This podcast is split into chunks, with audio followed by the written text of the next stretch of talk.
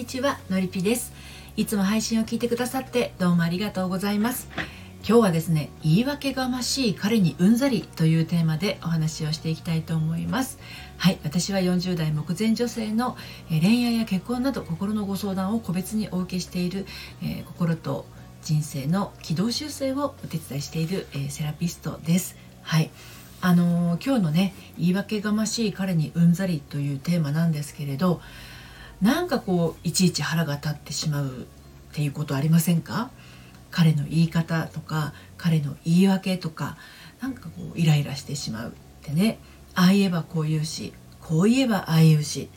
まあじゃあ別れたらっていうのはね今のところはなしなんだけどあの自分の言葉が足りないのかな。彼の解釈がちょっと浅はかなのかなって考えがぐるぐるしてしまうあなたへのメッセージになります。はい。ありますよねこういうことね。こっちはこういうつもりで言った。でもあっちはそういうつもりで言ったわけじゃなかったみたいな食い違いですね、まあ、こういうことって恋愛だけではなくて友人同士とか、まあ、職場でだったりとかと結婚生活でもよく起こることだと思います。気持ちのね行き違いっていうか言葉の受け取り違いっていうかあ違ったのねって軽く済ませられることもあるのに彼の言い訳が度重なってくるとねまたかってなっちゃうしものは言いようだよねってまあちょっと彼の感性を勘ぐってしまうことってねやっぱりあると思うんですよね。はいでまあ彼がねつい言い訳をしてしまうのには理由があります。しかもそれはあなたのせいではないということなんですね。じゃあどうしたら言い訳しなくなるんでしょうっていうことで今日はですねまた3つに分けてお話をしていきたいと思います。1つ目はですね男なんだから言い訳するな。はい。2つ目が自分を優先できてますか？そして最後に言い訳させない伝え方って。はい。こんな感じで、えー、お伝えをしていきたいと思います。では1つ目の男なんだから言い訳するな。っていうことについてお話をしていきたいと思うんですけれどあの男なんだから言い訳するなってあの思うかもしれないんだけどいえいえあの男だから言い訳するんですよ。はい。まあこんなこと言ったらね男性はそんなことないっておっしゃるかもしれませんけれどね。はい。まあそもそもなんですけど夫婦でも恋人でも起こりうるこの分かってくれているに違いないっていう勘違いはですねこれ男性に限らず女性でもしてしまいがちなんですね。で、まあ、今回は「言い訳がましい彼」っていうテーマでお伝えをしていますけれど例えばこういう時のことあなたはどう感じるでしょうか？はい。とある週明けの月曜日のことです、はい、彼が今度の土曜日空いてるって聞いてきます。あなたは空いてるよって答えます。彼からは分かったっていう返事ですね、まあ、これ LINE のやり取りメールのやり取りでやってると思ってください。はいで、えー、彼から分かったっていう返事が来てで土曜日はあの彼とデートになりそうだなってあなたは予測したとします。はいところがですね火曜日水曜日木曜日と時が過ぎてもそれっきり彼は何も言ってこないんです。でそうこうしているうちにですね木曜日にあのお友達からね大好きなアーティストのライブに誘われます。でしかもそのライブは今度の土曜日ですところがあなたは彼からのことがあるのでちょっと時間ちょうだいってお友達に答えるのがやっとでした。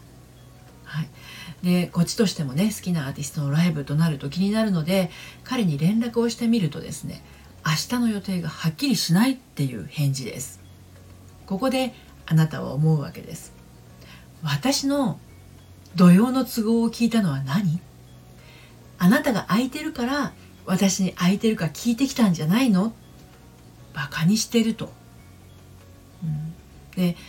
えー、そうなんだ。分かったと。ね。がっかり感とカチンと来てしまったあなたは、えー、お友達に明日のライブ行きたいって連絡をします。はい、でまたまたところが土曜日ですよ。当日、えー、お友達との待ち合わせ場所に向かっていると彼から連絡が来てね「今から来ない?」前に行きたがってた。どこそこに行こうよと。はい。こっちはもうねお友達と会う直前です。何を今更状態なわけですよね、うん。だから彼にはこんな風に返しました。土曜日空いてるって聞かれたから連絡待ってたけど来ないから今日は友達との予定入れちゃった。また別の日にねって。でこんな風に連絡をしたらですね予定が入っちゃったんなら仕方がない。でも土曜に予定が空いてるか聞いただけで土曜に絶対デートしようとは言ってない。今日はっきりしたから連絡したんだけどって返信が来たんですね、まあ、どうやら彼の分かったっていうのは私が土曜日空いてるかどうかに対しての分かったであってね。彼が土曜日に私と何かするとかどこかに出かけるとかそういう決定事項ではなかったようなんです、まあ、つまり彼の分かったっていう返事をね土曜日にデートが入るって早とちりした私がまるでダメみたいな形になってしまったんだけど正直ですね彼の考え方っていうかこういったものの言い方にがっかりしてしまうわけですね。でこれはもう男だから言い訳するなっていうよりもあの相手の時間を何だと思っているのっていうことだと思うんですよ。まあ、常々お伝えしている通りですね時間イコール命なわけですからね、えー、あなたの大切な命ともいえる時間を、まあ、そんな風に削られた気持ちになるのは無理もないことですね。ただただですねこういう場合は自分自身もちょっと気をつけなければならないことがあるんです。はい、で2つ目のね、えー、自分を優先できますか？っていうことについてお話を進めていきますけれど大好きな彼からの誘いがあればもうそれは嬉しいですよね。うん、土曜日空いてるって聞かれたらデートに誘われるかもっていうかデートに誘われても同然と思ってこれ当然だと思います。はい、でもねその後も結構大事だったりするんですよ。うん、で何が大事かっていうとやっぱりコミュニコミュニケーションですね。片方だけに任せないために空いてるけど何っていう部分をねあやふやにしないことです。これまあ恋人同士なわけですからあの一方がですね待っているだけの姿勢ではいないっていうこと大事だと思うんですね、まあ、もちろん彼が言い訳がましいのは良くないんですけどこの彼の場合はですね段取りが悪いのと言葉足らずなところちょっと言葉足らずすぎなところがちょっとあるように感じるんですよね。と同時にですね本質的にあの彼女を大事に扱っているのかなっていう疑問が湧いてきちゃいますねこういう男性の場合。うんでつまり相手に不安な気持ちを芽生えさせたりとか迷わせたりするのって、ま恋人としてどうなのって言わざるを得ないというところがあります。で彼女もまたですね彼が何かを考えてくれてるのだからそっと待っていようってしないことですね。はい、特に今回は大好きなアーティストのライブに誘われるっていう事態も起こっていますからなおさらなんですよね。彼とのデートがなければそのアーティストのライブに行くのか彼とのデートがあってもそのアーティストのライブに行きたいのか、まあ、いろんな心情が渦巻いてしまって天秤にかけている自分が嫌なやつのような気がしてしまうかもしれないけれどそれが自分を優先できるかどうかであってそれができるかどうかで不満が残らない付き合いができるかどうかにもつながっていきます。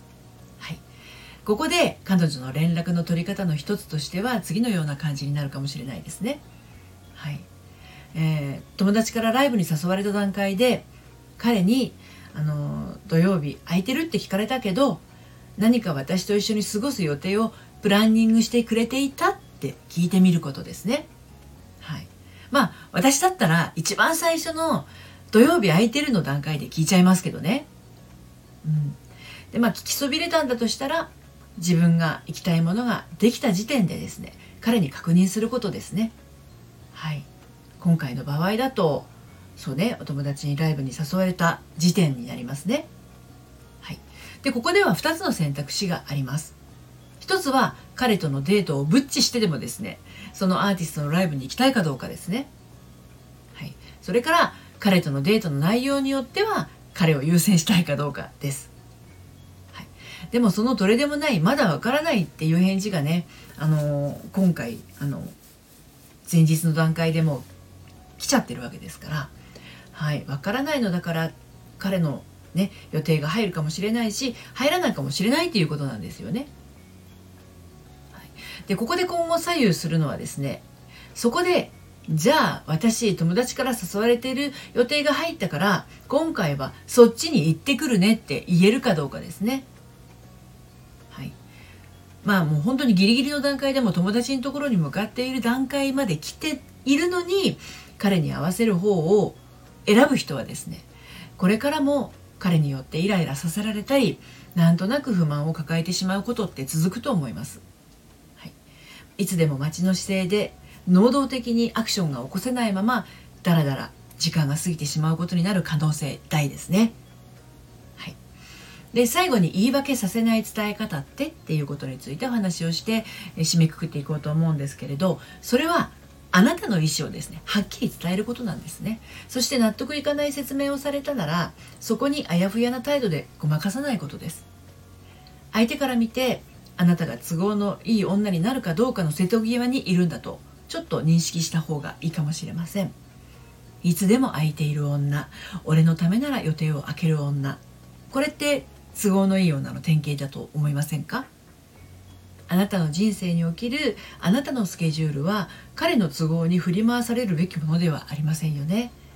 とはいえお付き合いをしているのだから双方のコミュニケーションは必須です。誤解があっては愛情も深まりませんからね。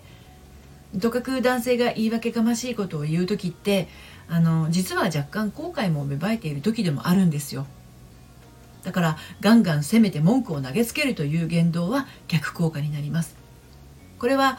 怒りに見せかけているだけで実際に感じている悲しみが裏側に引っ込んでしまいます、まあ、もちろん大事にされなかったっていう怒りはあるでしょうけれどもねその奥には耐え難い悲しみが潜んでいることが本当に多くあるんですね。この悲しみがあるから担当直入に言えない私になってしまうんですね。はっきり言えないっていう人ははっきり言うことが怖くもありますはっきり伝えることで嫌な目に遭っていたり過去にね、うん、たしなめられたりした経験によって自分の本音とか本心を封印する癖をつけてしまった過去があるのかもしれないですね。心理ワークや心理セラピーは、まあ、そんな本来の自分に帰るためにとても有効に作用します。ということで今日は言い訳がましい彼にうんざりというテーマでお話をしてきました。言葉足らずにあのごめんなさい言葉足らずな彼に振り回されてしまうそれから自分の言いたいことがうまく話せないもっと心のこもったコミュニケーションが取りたいなって思っているあなたはご相談ください。一緒に進んでいくお手伝いをしています。ご相談はこの配信の概要欄から受付をしています、えー、今日も最後まで聞いていただいてありがとうございました。毎週金曜日発行しているメルマガでもですね、えー、心がよどんでしまったアラフォー女性の、えー、ハートが透明度を増していくヒントをお伝えしています。バックナンバーが読めないメルマガなのでこちらも気になったら概要欄のリンクから登録してみてください。それではまたさようなら。